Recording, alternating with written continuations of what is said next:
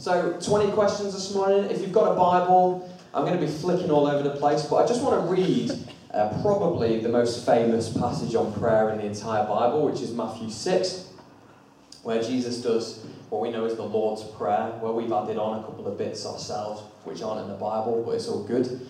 So I just want to read that before we start. I was going to do, what is prayer? And I thought, well, actually, most of us probably will have an awareness, or it's quite a simple question, simple answer. So instead, what I'm looking at is, why should I pray? You know, a lot of the time we might grow frustrated in prayer, tired of prayer, not understand why we're praying, or feel like we're kind of hitting a bit of a brick wall with what we're praying, like our prayers are just bouncing off the ceiling. Is that just me? There's a few people shaking their heads, that's good. So why should we pray? What is it that should motivate us to pray? But before that, let me just read this passage from Matthew 6, because it's really significant. I'll come back to it in part a little bit later on. But it says this, verse 7, "And when you pray, do not heap up empty phrases as the Gentiles do, for they think that they will be heard for their many words. Do not be like them, for your Father knows what you need before you ask Him. Pray then like this, Our Father in heaven, hallowed be your name. Your kingdom come, your will be done, on earth as it is in heaven. Give us this day our daily bread. Forgive us our debts, as we have forgiven our debtors. And lead us not into temptation, but deliver us from evil. For if you forgive others their trespasses, your heavenly Father will also forgive you. But if you do not forgive others their trespasses, neither will your Father forgive yours." And it's a significant passage of Scripture where Jesus teaches us how to pray. He says, "Our Father." And that's how we know, I think Carl talked about this a couple of weeks ago, while we address God as Father and not Mother. It's really simple. Jesus did it, so we do it too. And that's a lot of the things that we'd be doing at this church is, what did Jesus do? How did he act? What did he say about God? And we'll take our lead from that. But I want to state, as obviously there Matthew 6, but further to that prayer is important. In the Bible, in the totality of Scripture, there are 650 prayers listed. I haven't counted them all. I've based that on Google. So if you're going to you can blame Google if that's wrong. But 650. Of the 650, there's 450 recorded answers. So now that's not to say that all 650 weren't answered, but 450, there's stuff written down that says they've been answered. The first prayer in the Bible is in Genesis chapter 4. That's pretty early on if you don't know where that is. But actually before that you see God walking with man. But rather it's the first time in the Bible it says that man called upon the name of the Lord. That's in the 4th chapter of Scripture. The New Testament records Jesus praying 25 times. The Apostle Paul mentions it over 40 times in his letters. The Bible spends a great deal of time talking about prayer. Okay? Not just talking about it, but the disciples, the apostles, Jesus doing it as well. And you see all different kinds of prayer in the Bible. There's prayers of faith, there's corporate prayer, there's private prayer, there's prayers of thanksgiving, worship, consecration. There's imprecation, which is cursing. We see that in the Psalms a little bit. Not one for us, I don't think. Prayer in the Spirit and prayers of petition. You see people praying on their knees, praying stood up, praying sat down, praying face down, and praying with holy hands raised. As you read through Scripture, there's just so much that talks about prayer. The point is this: God thinks prayer is important. The apostles think prayer is important. Jesus thinks prayer is important. But don't we struggle, do you not think, a little bit to get excited about prayer? I'm looking for some response there. There's some nods. Really exciting in Scripture, a lot going on, God's really for it, but we're like, oh. There's a bit of a disconnect there, isn't there? Something somewhere has gone wrong for us. Prayer is this, fundamentally, an encounter with God. That's what prayer is. So if that's what prayer is, shouldn't it be the most exciting thing in the world? Because we're encountering God by His Spirit. That's what prayer is. And yet somehow we're all a bit like, oh, prayer.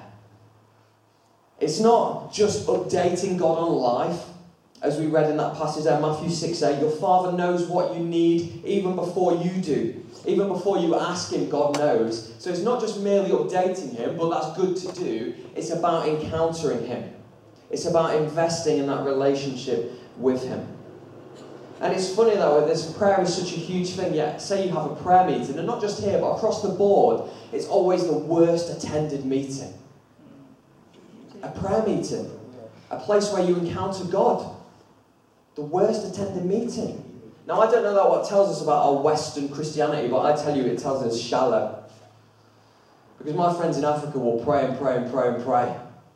Because they know it's encountering God. So what is the disconnect? What has happened for us in the UK and the US and Western Europe that kind of says, well, we know prayer is important, but the way that we go about it says something else. You look at my prayer life, it says something else about what we believe of prayer. Now, have you ever tried to have a relationship with someone when nobody talks? You ever tried that? Yeah, Laurie has. But that went well. Or your only method of communication. I had this once where someone, remarkably, someone was attracted to me. Wow. But their only method of communication was like sending me MSN messages. This is back in the day now. This is before Facebook Messenger. And they were just, that was all they would do. They wouldn't actually pick up the phone and talk to me. They wouldn't, you know, and today even more it's, oh, I'm just going to tweet you. I'm just going to send you a Facebook message. I'm just going to text you. Can we please start picking up the phone? Can we please start having a conversation? In our friendships, in our boyfriend, girlfriend, as our husband, wives. Let's start talking. Communication is really important. You know, you go out for meals. I've done this. It's terrible. They should have banned these, I think. And you just sit there on your phone. Oh, it's all right, Grace. I'm just checking Sky News. Instead of chatting about life. You know, we're kind of glued to these things on our iPads instead of actually communicating. Yeah. Instead of talking to one another. You know, our relationships don't work if we don't communicate. And it's exactly the same with God. You know, I had this rather painful experience with a girl once who wanted to stop talking to me. And you know what? That ended the relationship. And I remember distinctly deleting her number from my phone as a painful experience. It was a sad day. Actually, my mother made me do it. That's embarrassing, isn't it? I'm not going to tell you how old I was. It was before I was married, though, so it's okay. But that relationship then was just dead in the water because there was no communication. There was no relationship. The same is true of God. If we don't talk to Him, if we're not praying to Him, if we're not listening to Him, what does it say about our relationship with Him? Dead in the water. Nothing there, no substance to it. The purpose of prayer is more than that as well. It's not just about a relationship, but in doing that, by spending time with Him, our trust deepens, our faith is built, we grow in our dependence upon Him, just as you would do in an earthly relationship. The more you know them, the more you spend time with them, the more you trust them. The same is true with God. I think we struggle with our prayer, our private prayer, and maybe praying in public because somewhere along the line, the lie of the devil has said that prayer is not as important as we make it out to be. That we say, well, reading my Bible's top of the list, fellowshipping with people second, worshipping, playing my guitars third, and prayer is somewhere down there. That we just relegate it somehow as to being less important than it is. I remember once I was sat in an office praying away, purposefully praying. One of the jobs of an elder leader is to pray and watch over, so I'm doing that, you'll be pleased to know. And I get a knock on the door, so I ignore it because I'm praying. You know, I'm talking to Jesus here. I'm in a God moment. I'm in the zone. Knock comes again, and then they just burst in. I say, oh, am I interrupting anything? Oh, I'm just praying, actually. Oh, I'm not interrupting anything then. And I thought, actually, I'm encountering the King of the Universe here. It's a big deal. You know, if I was writing a sermon, they'd have gone away. They'd gone, oh, I can see you're preparing something. But the fact that I was praying, they just burst in. Now, our prayer is our relationship, our talking to our Father in heaven. It's not something that we just want to kind of... Now, we can do our own prayers, we can pray as we go, but there's something to be said for giving time and having a set time where we're praying and investing in that. Some of my thoughts that I collated together, I also asked Joe Boston these as well. When we think of prayer or we think of prayer meetings, now I think these are some of the reasons that we have a bit of a disconnect with prayer as well. These are some of the things I came up with. Dull. Boring. A waste of time. The awkward silence in prayer meetings. know, when everyone's sat around in a room and it's a bit awkward, or even in open times of prayer, and I'll stand at the front, this is a little secret here, I'll stand at the front and say, oh, it'd be brilliant to hear one or two pray from the congregation. I'm then praying in my head, I pray, God, someone prays. Please, someone pray. And it can just be a bit awkward sometimes. Or maybe our experiences of God in our prayer mean that we, when we think of prayer, we have disappointments. Maybe there were prayers that we had and God didn't answer in the way that we expected. Or we still are praying and still seeking, but we still haven't had an answer. And so we end up a bit disillusioned, a bit disappointed. Maybe we've been on the end of what I would call a sermon prayer, where someone isn't allowed to preach, and so they preach through a prayer instead. And it goes on for half an hour. And you become a bit, if that's what prayer is, no thanks. If that's what a relationship with God looks like, I don't want a part of that. All these things, I think you put them together and you end up with a bit of disillusionment when it comes to our prayer life. A bit of a disconnect with the power of prayer. Sometimes, and this, I'm going to be honest with you, sometimes I feel like it's dead time. You know, I'll start the day and I'll be praying, and then I'll start, it'll be 8 a.m. then, or 9 a.m. or whatever, and I'll go, oh, now the day starts. Now I'll do something constructive. Lie of the enemy. I've done probably the most constructive thing I'll do all day in talking to my father already. It's not dead time, it's not a waste of time, it's an investment in following after God. Maybe we think our prayers just hit the ceiling, so we give up. Maybe our prayer life is just saying, rub-a-dub-dub, thanks for the grub. And thank you, Jesus, for today, amen. And that's the sum total of what our prayer looks like. And we wonder why. We wonder why we don't have answered prayer. We wonder why our relationship with God has no depth. We've got to create time. I read this quote and it says, to fail to pray is a failure on our part to treat God as God.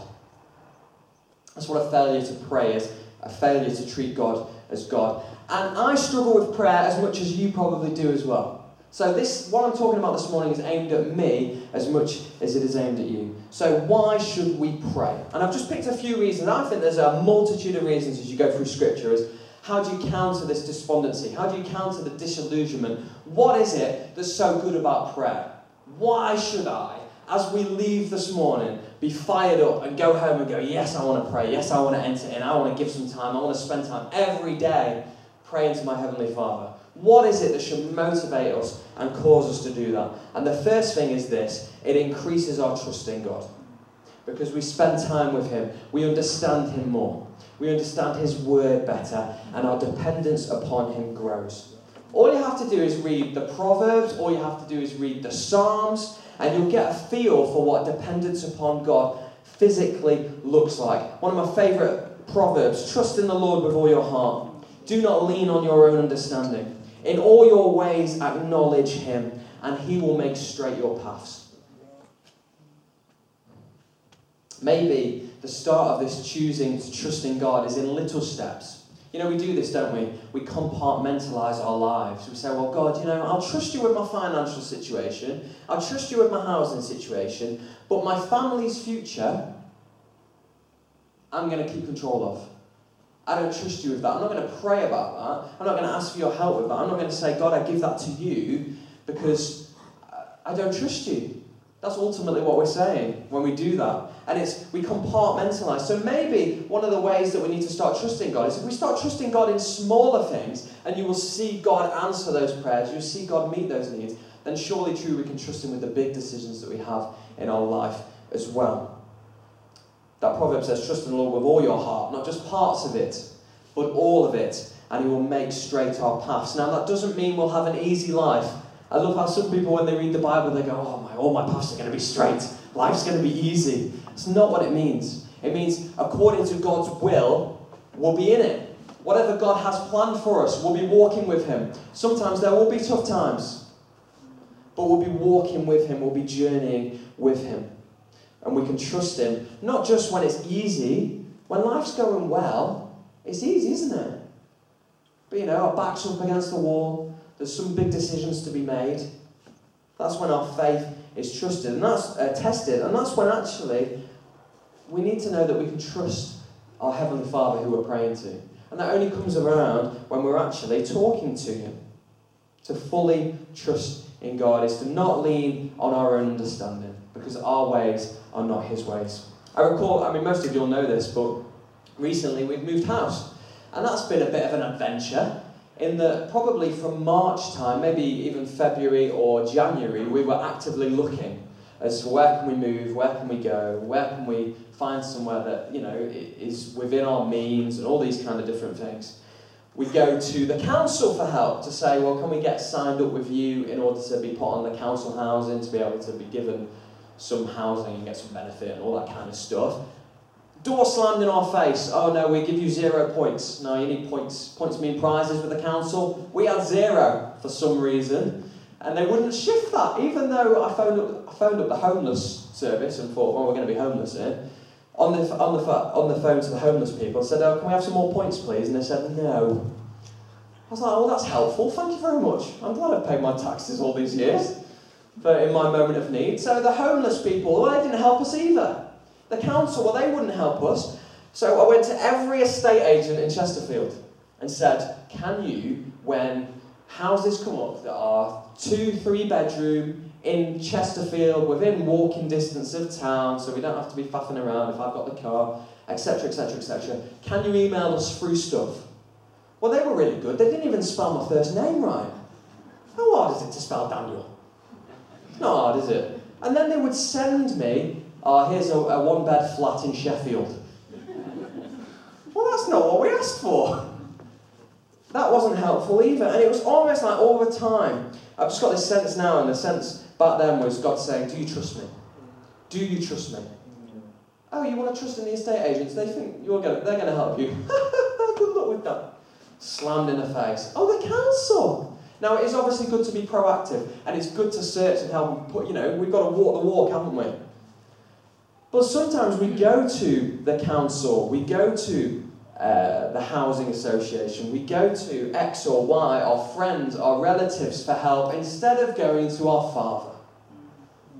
And we go to Him last. And as if to say, do you trust me? Do you trust me? Do you trust me with even a big thing like moving house?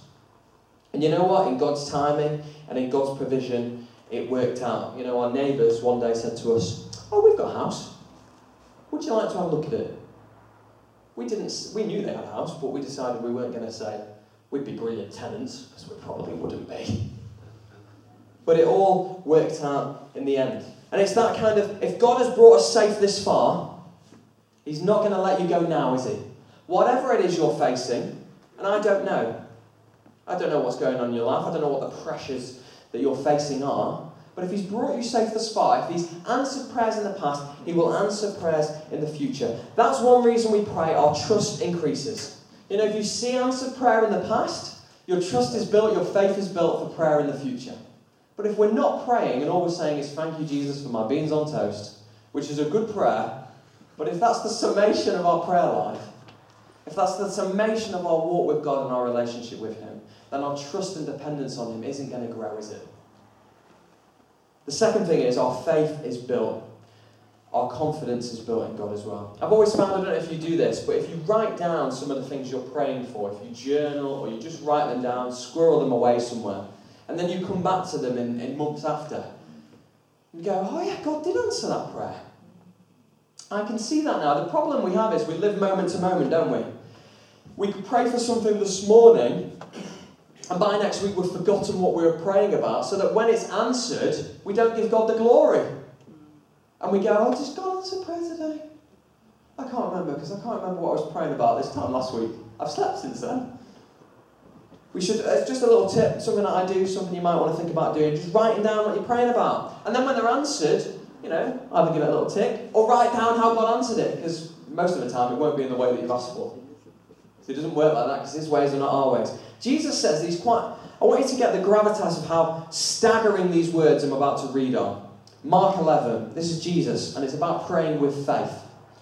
I tell you, whatever you ask in prayer, believe that you have received it and it will be yours. I just want to kind of give you a moment there.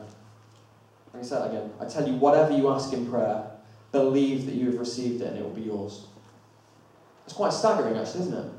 What he's saying there. But he's talking about faith. He's talking about prayers of faith. Now, of course, there are a couple of stipulations, if you like, that would be in brackets, but they're not in the Bible, but you get from wider reading that we want to be asking with godly motives. What we're asking for has got to be godly.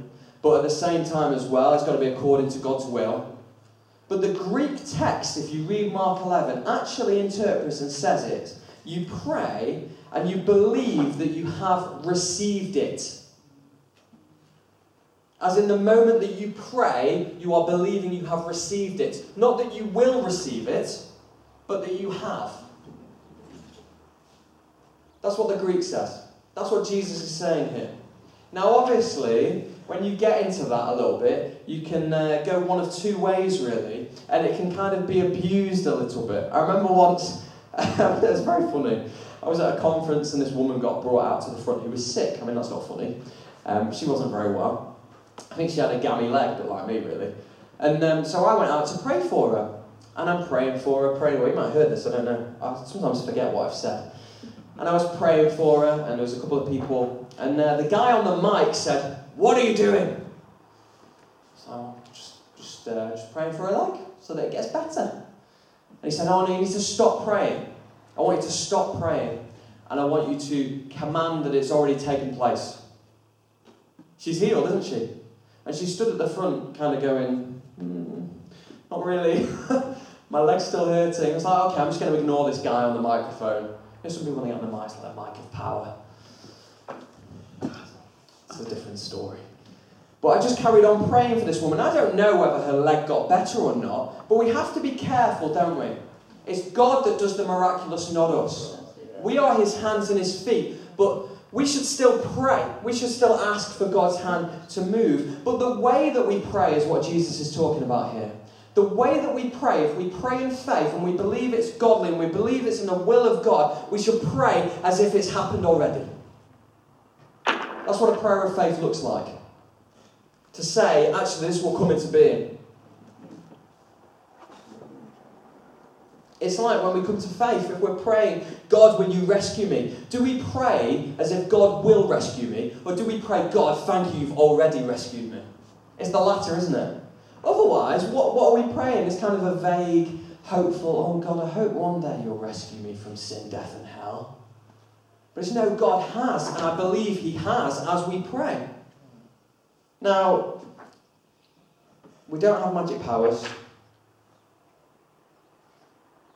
We can't whir ourselves into a frenzy or emotional hype to cause things to happen by playing nice music in the background. That's not what we're about. But instead, we're about believing that in faith, what it says in Mark 11, I tell you, whatever you ask in prayer, believe you have received it and it will be yours. And there's an assurance sometimes. I don't know if you've ever had this when you're praying. You just know that God has heard you. You just know that God has answered your prayer already. Straight away. Now, sometimes it's not instantaneous, but there might be a peace that comes in straight away. I remember recently I went round to pray for someone, and we were praying that the peace of God would fall upon him, and there was a tangible sense straight away of that peace and gentleness, like I've never experienced before. It was like gentleness just rushed into the room. God answers prayer, and when he does, our faith is built. You see, was Jesus joking, do you think? Do you think Jesus was having a bit of a joke with his disciples when he says this in Mark 11? Truly I say to you, whoever says to this mountain, be taken up and be thrown into the sea, and does not doubt in his heart, but believes that what he says will come to pass, it will be done for him. Do you think he was pulling their leg?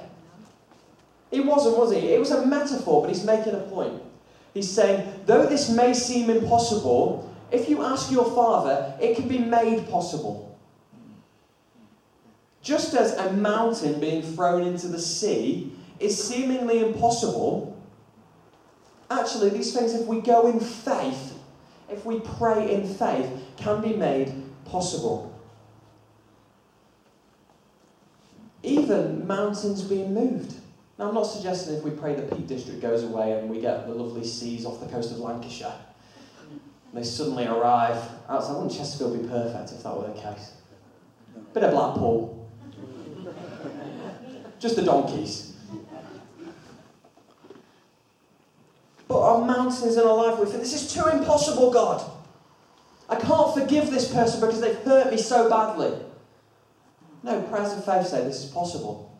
Or I'm so sick, nothing, no treatment can make me better. Or prayers of faith would say otherwise. That we believe that God can bring healing to every sickness and disease. Every sickness and disease. From a gammy leg through to cancer. Do we believe that, actually? Not just small things, not just man flu. Carla, kill me for saying that. Not just man flu, but serious things, serious ailments, serious illnesses. The impossible, seemingly. That if we would only pray with faith, that God would break impossibility. Maybe conquering our shame, our addictions. Just because we're addicted right now doesn't mean we always have to be addicted, whether that's pornography, whether that's gambling, whether that's money, whether that's work, whether that's health and fitness. Whatever we're addicted to doesn't always have to be the case. We can be set free from these things. We have to have a faith-filled, expectant faith. Hebrews 11:1, faith is the assurance of things hoped for, the conviction of things not seen. That's what it's like when we pray. We don't see it, but it can come into being. Prayer is not wishful thinking. That's why it's exciting and it's dynamic, and it should be the best attended meeting when we have them, because it's encountering Jesus. They're not vague. We're asking for specific things. And our prayers of faith aren't vague because they're prayers of faith to a person who is not vague, but is explicit in who he is and what he's come for. And that's to rescue and save. Here's a question for you. Is your God the God of the impossible? There's a song we're due to sing later, I think, that's called Break Every Chain. Do we actually believe that God can break every chain? We must do. We have to. But if we do, and we believe that he breaks chains through prayer, why do we not pray more? Why do we not jump up and down and get a bit excited about prayer? So it'd be fantastic to just get together and pray together. That when we're sick, we can believe that we can be made well. You know, if you're carrying an illness, you know, we've said time after time on Sundays, come down and be prayed for. If you're ill, if you've got a bad back, if there's things going on in your life, I'll just live with it. Why? Why do we live with depression? Why do we just carry on with life as it's always been? Why can't we pray for God to come in and change situations? Maybe there's someone who you just can't forgive. Why? Why don't we pray about it? Why don't we seek God for it? Why don't we give it and trust him with it? Our faith is built when we come to him in prayer. Maybe we're facing difficult situations. We don't know where we're going to live in the future. Or there's confusion about that. Let's pray about it. Let's pray together. That's got to be one of the beauties of church, isn't it? We come as individuals on Sunday mornings, but we come and we pray together. We pray for one another. We support one another, and our faith is built corporately. That's what's to happen. So I want to challenge you this morning. If you're sick, or if you're fearful, if you're anxious, if you're worried, and I say, come on down, then do it. Because when we pray, our faith changes things. Prayers of faith change things. You know, when we go and pray and I lay hands on the sick, do I believe that God will heal them? Yes, 100%. Do I know that he will every time? Well, no, because sometimes he heals people and sometimes he doesn't. I'm not God. But you know what? I will pray with faith to say that he will every time. He's smiling at me. That's good. He's happy. Another reason we should pray is that it delights. It's what we're created to do, really. We're a creature, and we've been created for a relationship with God. When we pray, we're delighting in God. We're enjoying him forever. Our prayer is an expression of delighting in him. Our prayer is an expression of loving him and trusting in him for everything. You know, prayer isn't, contrary to that list I gave earlier, isn't stale, dull, boring, irrelevant for the Christian. It should be dynamic, enjoyable. It's exercising the gift of talking to the one who created the universe. It's amazing. When Jesus teaches his disciples to pray, he starts with Father. We get to call God Father. That's an amazing privilege that those that trust in Jesus have, to say Abba. That's a picture of an intimate relationship, actually. Do you have an intimate relationship with your Father in heaven? Because the path to intimacy, the path to trust, the path to our faith being built, the path to delight in Him is spending time in prayer. That's the answer. You want to know God more? Pray more. You want to hear from God more? Pray more. You want to grow in your faith? Pray more. You want to be used by God more? Pray more. Spend time with Him more. The more we spend time with Him, the more we're created and crafted into His likeness. The more you and I will look like Jesus to a fallen world. The more we'll represent Him on the front lines when we're doing mission. And we'll have a loving dad. And you know what's followed off by that is, hallowed be thy name. Holy, set apart, glorious be your name. And yet we can call that holy, set apart, glorious God, Father. We shouldn't be able to. But we can because of Christ. We can because Jesus has come and, as we sung about this morning, made the way upon the cross. Not for us to just go, thank you, Jesus, for my tea, amen. It's not what He died for. He died so we can have a relationship with Him, so that we can trust in God with everything. In Hebrews, there's this wonderful picture of Jesus as our priest. In the Old Testament, the priest would represent the people. He would be the one that could go into the Holy of Holies. He would do the sacrifices. He would be the one that plead for the people, that they could have a relationship with God. It was through the priest. Well, now Jesus is our priest. Jesus is the one who's made the sacrifice. Jesus is the one who pleads with the Father and says, they want a relationship with you. And through Him, it's made possible. Through Jesus, we have the confidence and the assurance that we actually, when we pray, our prayers go right into the throne room of heaven. They are heard by our Father. We have confidence to enter into the holy places by the blood of Jesus. That's Hebrews 7. That's what I mean when prayer is an encounter with God. He hears our prayers. He answers our prayers. It's not sat in a room in a circle, bored stiff, waiting for someone else to pray. I hope that's not just me. Maybe you are a lot more spiritual than me. But you know, if you're in a prayer meeting and there's 20 people, and there's that kind of, you've just prayed, and then you're waiting for someone else to pray. I'm just sat there waiting for someone else to pray. I'm not actually praying. Maybe you are. Maybe you're much more spiritual than I am. But that's not what's pictured here. This is dynamic. This is intimate. This is drawing near. Since we have a great high priest over the house of God, let us draw near with a true heart and full assurance of faith. Who wants to draw nearer to God this morning? Yeah, I know I do. I know I want a deeper relationship with Him. And by asking God, by delighting in Him in prayer, our intimacy with Him develops. And finally, and really importantly, and really excitingly, prayer is being on the front line of mission. No matter what gifts and abilities we have, whether we preach, whether we play guitar, whether we are on Connect team, whether we are serving the poor, whatever we're doing, whether we're a scholar, whether we're a worker, whether we're good at DIY, whether we're hands-on people, we should all be prayers because it's the front line of mission. And we're asking for kingdom power. And you know what? When we pray, it changes stuff. Do we realise that? When we pray, things change. And when we don't pray, things fail to change. We can this morning, in all humility and in repentance, we have the opportunity, every single one of us, to come before God this morning and say, I want to live for Jesus. And a reflection of that is that we'll pray. We can't live for someone that we don't know. We can't live for someone that we don't talk to, that we don't delight in. We can be on mission. This is Luke 4:18, and I know we come back to these verses all the time. But our prayer, if we're praying for opportunities and praying for God's hand to move, we can see these things, I believe.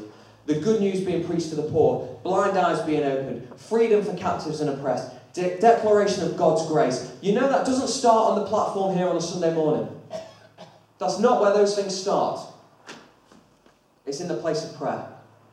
It's in the quiet place. It's in the prayer meetings. It's when we're gathered together pleading for God to move. Pleading for His Spirit to fall down. We have to be hungrier. We have to ask more. We have to desire more. Because don't we want to see God's kingdom built in our town? Don't we want to see more men, women, boys, girls come to faith in Jesus Christ? Prayer moves the hand of God. Prayer changes things. Prayer can change work situations. Prayer can make your boss at work change from being the most horrible, obnoxious little man to being wonderful. Prayer can change hearts and lives.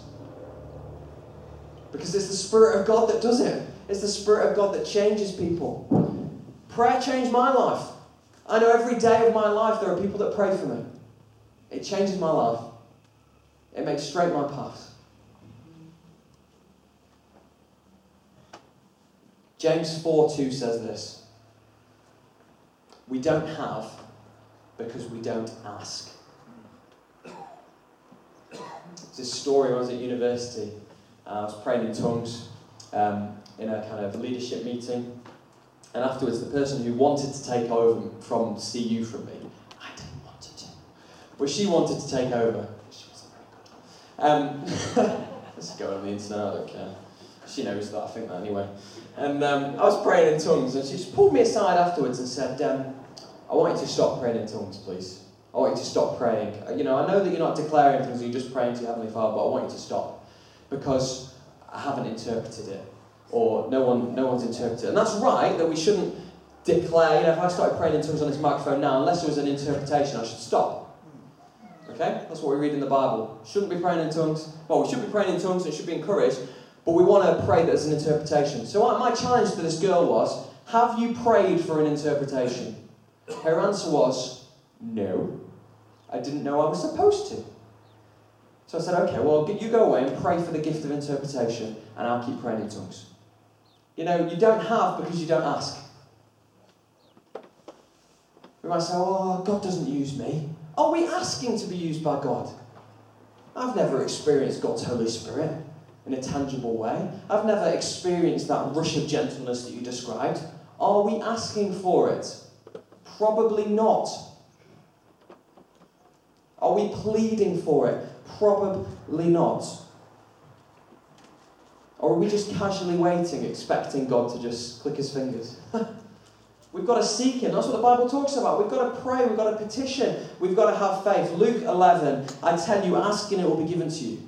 You've got to ask first. Seek and you will find. You've got to seek. Knock and it will be open to you. For everyone who asks receives, and the one who seeks finds, and to the one who knocks it will be opened. And you know what, this morning you might go, that's all well and good, but I sometimes just don't have the words. I sometimes just don't know what to say when I come to God in prayer. You know what, that's okay. Maybe you're still there, I don't know how to pray, I don't know what to pray. What do I say? Well, you just like, you talk to me, talk to God. But sometimes we don't have the words. Situations are so desperate. All we can do is groan. All we can do is sigh. Our hearts are burdened, but somehow it just doesn't translate. Ever had that? Just don't know what to pray. It's so desperate, I don't know what to say. Romans 8 says some amazing words. Paul says that the Spirit of God helps us in our weakness. In other words, what he does is he takes our groans, he takes our sighs, and almost interprets them to God. That's what Romans 8 says. That when we don't even have the words to speak, we've still got to sigh and groan, you know.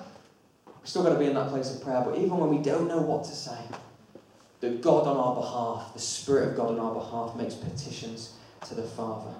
Our tears, our groans, our confusion, our worry.